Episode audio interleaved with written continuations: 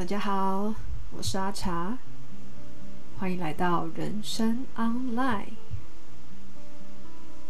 今天想要跟大家分享，我去吴思农庄学做豆腐，然后那个豆腐要把它做成类似豆腐乳那样的。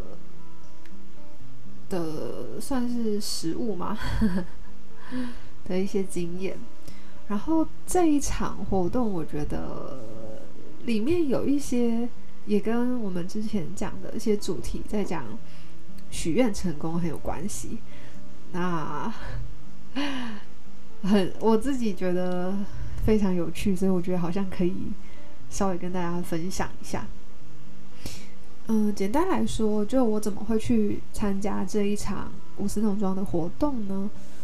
就是在两三年前，我就已经去他们在花莲市区的那个空间，然后有上过手作味增课，然后做过手作盐曲课，还有还有什么？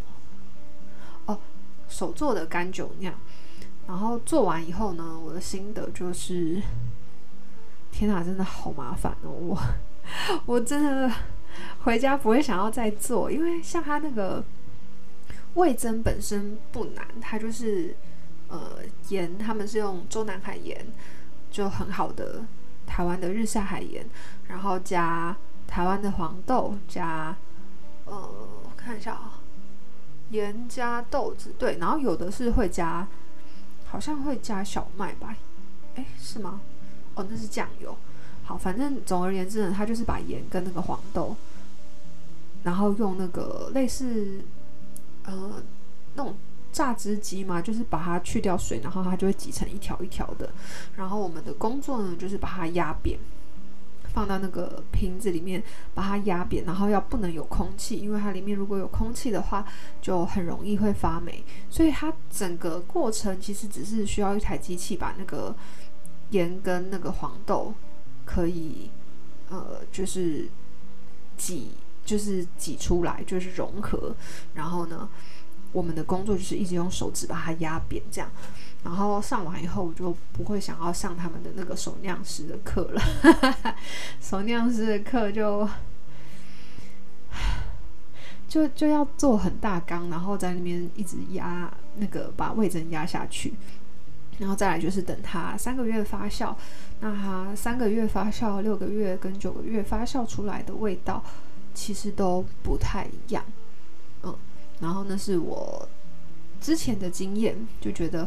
天呐，手作其实是一件蛮麻烦的事情，然后就一罐也才不到两百块，我会觉得算了，我还是用买的好了这样子。对，那可是为什么后来会想要参加今年的这个课程呢？因为后来发现他这个课程比较是给一般民众的那种体验版的课程，所以我那时候就觉得。因为我很喜欢吴思农庄的理念，他们很希望用就是做这种呃职人手作的方式，然后去算是嗯、宣传吗？应该说他们会规定他们的手酿师一定要用台湾在地有善耕作的作物，这是他们唯一的要求。那如果他们学完想要自己出去创业，就不管他们，可是希望是选择台湾有善耕作的。农产品，那我就觉得哇，天哪，其实是，嗯、很用心，就是用这些产品去养好的地，这样。所以我一直都非常喜欢吴思农庄的呃理念。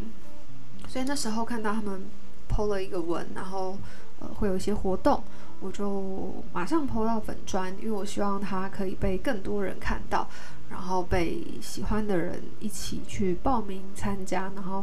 支持他们跟认识他们这样，结果，嗯、我觉得这个出发点很有趣，可能是因为我真心想要支持他们，只是因为对我来说，他们后来新搬去的地方在吉安乡的一个小小偏僻的地方，就对我来说交通没有很方便，所以我原本是想说，我就帮他们宣传，让适合的人去吧，这样，结果呢？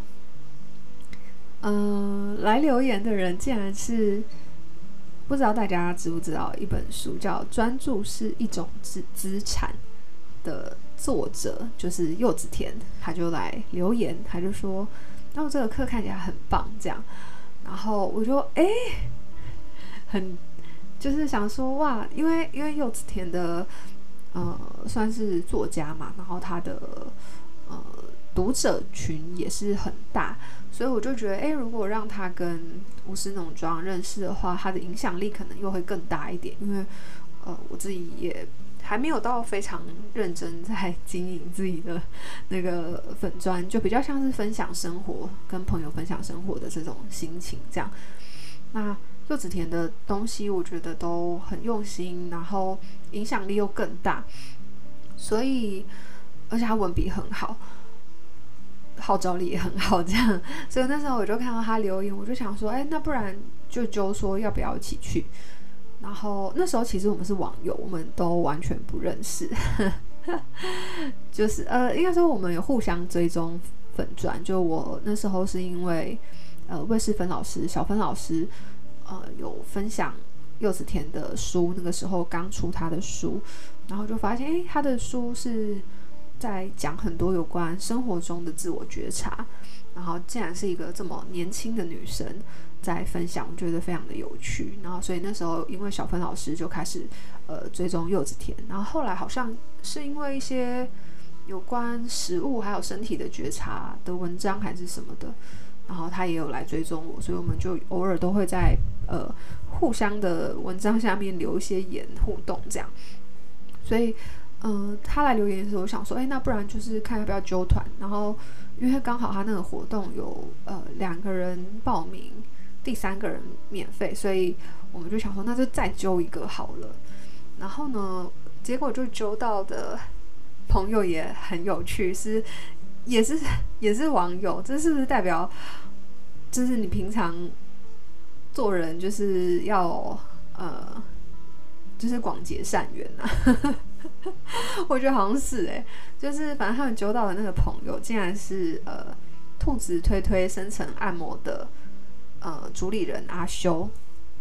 然后我其实也是蛮惊讶，因为他来密我的时候，他就说：“哎、谢谢你之前有分享呃推荐他的呃就是粉砖这样。”然后我就想说：“哎、你是谁啊？” 我想不起来他是谁，因为他的粉砖其实很少写他。本人或是他的名字，然后也没有露脸，所以其实我不太知道他就是这个主理人是一个什么样的人。后来我才知道，哦，原来他是兔子推推的呃创办人。然后呃，兔子推推呢，就是呃算是我自己开始关注那个身体疗愈，就是算呃比较算推拿或是按摩类的。我觉得他算是一个很厉害、蛮蛮厉害的品牌啦。就是呃，除了像呃好运工作室合作的是像杨川老师这边的呃师傅，他们有一些像那个指拳，指是手指的指拳，好像是那个草字头的拳，大家可以去查，他们里面有很多的师傅是用杨川老师的手法，是可以把那个。筋膜就是会慢慢的帮你松掉，然后你的身体其实就会慢慢回到你的原厂设定。那呃，兔子推推也是我自己其中一个有在潜水观察的品牌。那潜水观察的原因，嗯、呃，其中这个真的要连连起来，就我觉得好有趣哦。其中一个原因是我以前对于身体。的按摩或什么的，其实没有很大的兴趣。可是因为我认识那个口簧琴的轰轰，他在推推广口簧琴以外，他其实对于身体的按摩这些是呃有一些研究的。那我在认识他的时候，我其实都听不太懂他在讲什么。我只觉得，嗯，按摩感觉好像就是那种很累的人才会需要去按啊，好像呃跟我没有。太大的关系，但是因为我在听红红分享的时候，我就觉得哇，他眼睛真是闪烁着光芒，就是会让你觉得哇，原来身体是这么奥妙的，呃，一个一个，嗯、不能说机器，可是就是一个很很奥妙的一个呃个体，这样每一个人的身体都是独独一无二的。所以从认识红红之后，我就还有呃，因为好运工作室，所以有就是去找呃指权这边的师傅，然后呃去做算是身体的调理、结构的调理，这样，然后开始对于身体的筋膜啊，还有一些。嗯，肌肉等等的，会开始比较有一点去在意这样。那除了这些以外，我就开始去观察，就是诶，其实我们的身体的构造的状态也跟我们的心理状态很有关系。就是比方说，你很紧张的时候，你的肌肉就很容易紧绷啊。那紧绷的时候，就不一定只有肩膀紧绷，它可能也会。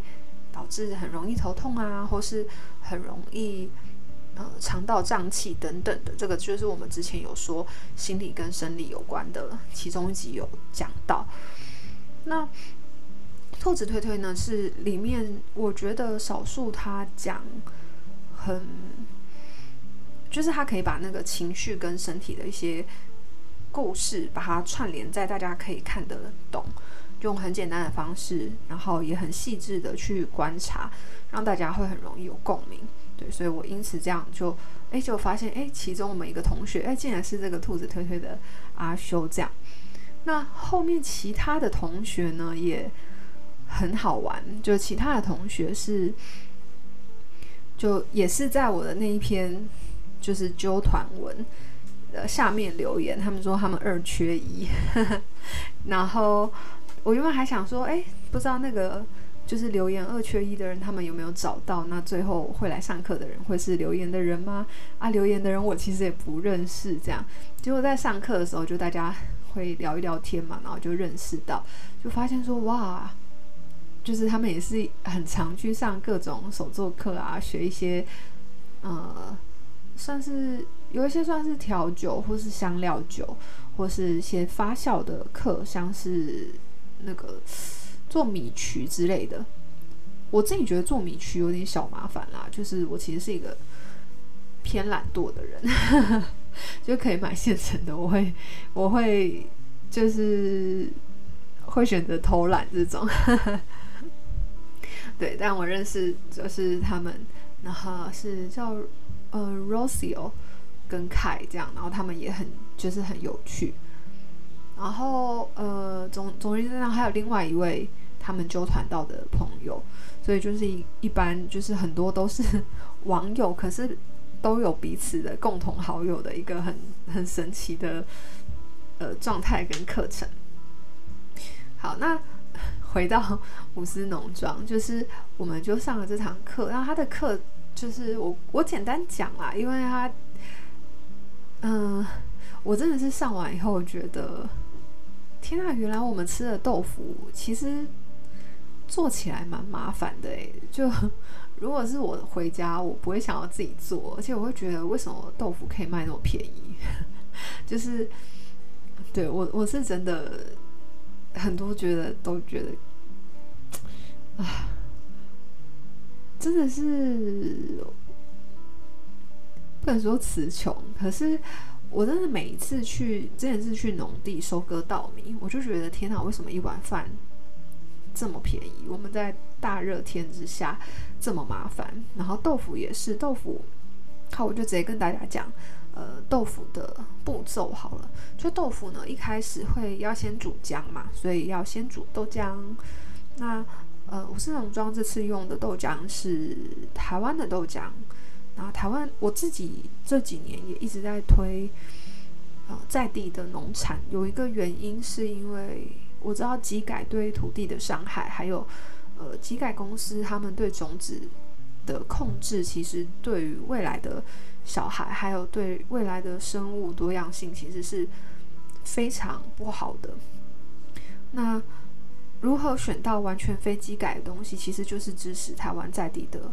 黄豆就可以了，真的没有想象中这么难。那这个台湾，它使用台湾黄豆就绝对不会是基因改造的，因为台湾现在不能种基改的东西。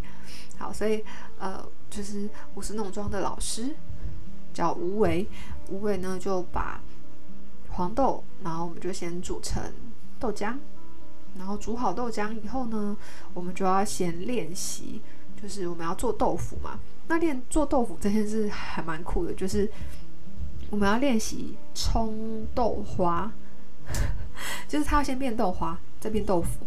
我我后来才知道这么麻烦哎、好，它要冲豆花要怎么冲呢？它需要找一个比较大的钢盆，就是它的深度是要够的，不能浅浅的。那它的深度够，然后我们下面呢会。呃，先有一点点水，然后呃搅开那个呃食用石膏，食用石膏就是天然的，呃天然的，然后可以吃的。就我觉得有些人会担心，以前我也会担心，它食用石膏，石膏听起来很可怕。可是华人吃豆腐吃几千年了，好不好？就是你只要是食用级的，其实是 OK 的。好，简单说，使用石膏的话，会需要先用水，然后把它稍微搅开，搅开以后，它会倒在那个很大缸的呃桶子的下面。那这时候呢，豆浆好了，它的温度大概是八十几度的时候，八八十到九十度之间。那我们就要练习那个冲下去的手劲，就是不能太急，又不能太慢，不然它会变成咸豆花。就是听起来好像跟没讲差不多。好，总总而言之呢，就是它冲下去的水柱要偏一致，速度要呃快，但不能忽快忽慢。然后，所以我们就会，我们就稍微练习一下怎么冲。冲完以后，我们就会等，就是盖子盖上以后，就等它变成豆花。那在等它变成豆花的过程，我们就要铺那个布，就是豆浆布。豆浆布呢，它就是会是湿的，然后我们要把它，因为那个豆腐的膜，它就是四个呃木木头，就是四片很像墙这样，那我们就要在里面铺它的那个呃布，那那个布就要是湿的嘛，然后要把它的每一个角都把它铺好，其实很像在铺呃棉被，然后把那个床的四个角都铺满的那种。感觉，所以你要铺得整整齐齐，然后那个布不要太多皱褶，不然你的豆腐就会很丑。就光是这个动作对我来说，就是天哪！我不过我们平常买的豆腐不是才一块二十八块钱吗？还是三十二块？就是就算是飞机改的板豆腐，也不用多少钱呢。可是我在这边这边铺半天铺它的布。然后我先把它做成豆腐，以后还要再做成呃做成豆花，以后再做成豆腐，然后还要压，就是这么多的工，为什么我们吃的豆腐这么便宜？真的是要懂得感激耶！我当下的 OS 是这样。好，所以我们就是在等豆花的时候，我们就在铺那个布，然后把那个布就是尽量不要皱褶，铺得漂漂亮亮的，然后很像铺好那个床，然后等一下等那个豆花。来变成豆腐，这样好。那嗯，豆花大概在几分钟以后就差不多会凝固。那凝固以后，呃，它不会到很凝固啦，就是就是还是软软的这样子。那会跟我们刚刚冲的状态有关。如果冲不好，就会变咸豆花。所以老师又说，那就是一次定生死这样。那豆花差不多好了以后呢，我们就要快速的用那个，就是也是类似汤匙，然后就快速的把切切切切切碎，然后一边倒到豆腐膜里面，刚刚铺好那个豆浆布的豆腐膜，然后把它稍微切碎以后，然后盖上木盖，就是木木头的盖子，以后上面要压重物，让它的水可以挤出来，然后呃大概等三十分钟吧，它就会变成豆腐了。听起来没有很简单？就是听起来似似乎有点简单，可是对我来说又觉得有点麻烦。就我不会 就觉得，嗯、呃，在家自己做的话是有一点点小麻烦啦，是可以做，可是就变我要去买那个 豆腐膜啊，还有压的东西啊等等，就觉得好啊。未来如果有闲闲的时间，我觉得可以考虑一下这样，但没事可能。就不会想要自己做。好，那后来豆腐做完了以后呢，我们就会把它切成小块，然后呃，就是四面就会沾盐曲，让它有点像豆腐那样会发酵，那这样就完成了。听起来，嗯，我不知道大家觉得简单还是难呢？就是如果你们觉得简单或难，就欢迎也可以留言或私讯我跟我说好了，或是你们就直接去买好了。我觉得我个人是觉得小麻烦啦。对，然后，嗯，在做这个豆腐的期间，我们就稍微聊了一下，嗯，有关台湾黄豆跟呃国外的黄豆还有基改黄豆的一些。呃，问题像国外的基改黄豆，就是对环境很不好，因为它需要大撒大量的除草剂，所以很多的居民其实要么是就是畸形啊，或是癌症啊，小朋友生出来其实真的有很多身体上都有问题的。就是看了那个新闻，其实心里真的会蛮不舍的，而且这些东西我觉得。我自己最震惊的是，他其实，在我们学校是没有说的。就我会觉得学校教我们很多很重要的东西，可是我们吃了这个东西背后造成的社会成本跟地球的成本，我们竟然都不知道。然后我只是吃块豆腐，我没有想要伤害别人，怎么就造成就是地球另外一边的人的伤害呢？所以。如果大家对于机改就是不是很有概念，我到时候也会放在留言处，大家可以去看一下。呃，我有我有写贴文，然后大家也可以去看那个留言处的那个呃新闻报道。之前有在讲，就是孟山都啊，然后呃基因改造在干嘛？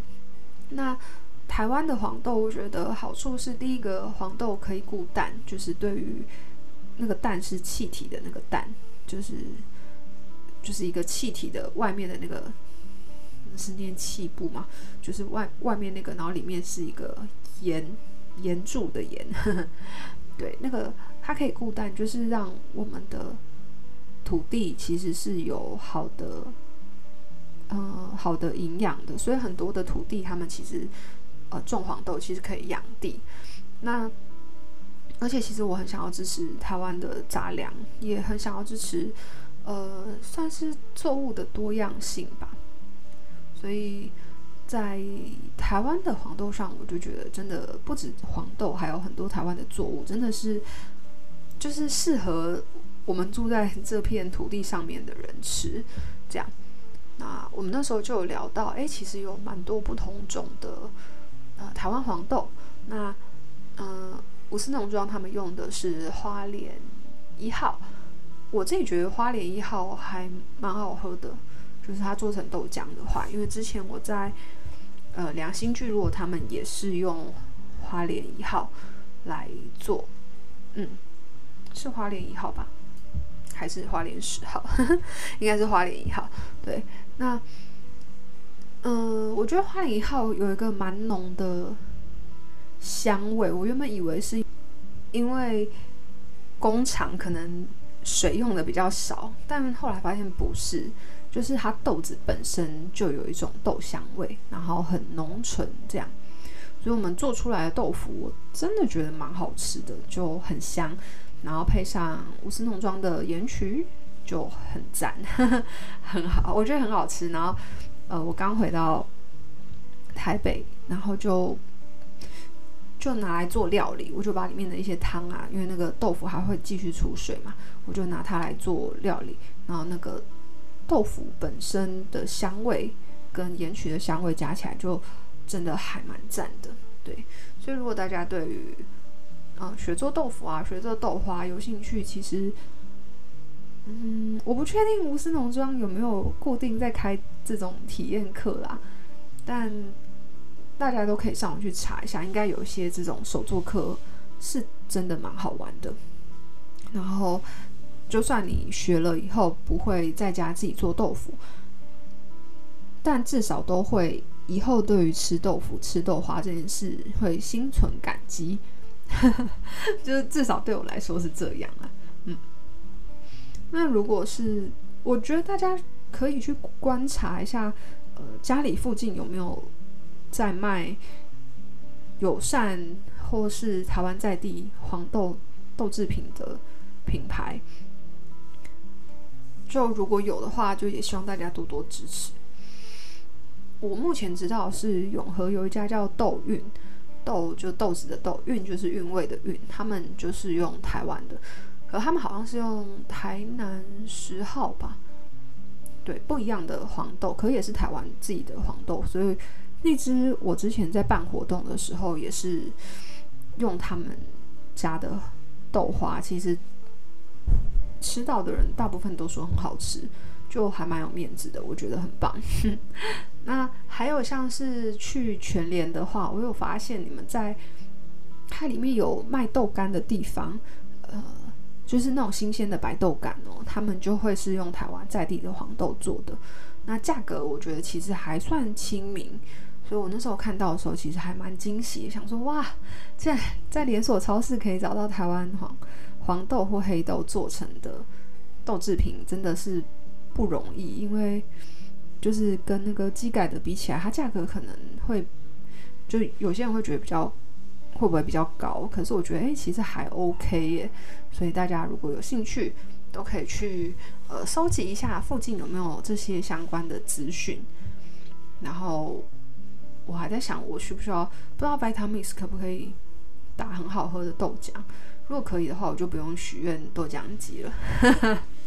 就是自己做完，然后可以在家做很多手作。我自己不知道，就越来越像那种老太太要要退休的那种生活，我就很喜欢这样的生活方式。就偶尔做一做简单的食物自己吃啊，然后嗯，慢慢的生活，好像也不用急什么。偶尔画画，偶尔种种东西，就这样。然后偶尔讲讲课，呃，分享我喜欢的东西。我好像就喜欢这样的生活方式，也不知道大家喜欢的生活方式是怎么样。但这次就，嗯、因为去五四农庄的经验，认识了很多好玩的呃朋友，跟有一些好玩的经验，在这边就跟大家分享喽。那其他的就下集见啦，拜拜。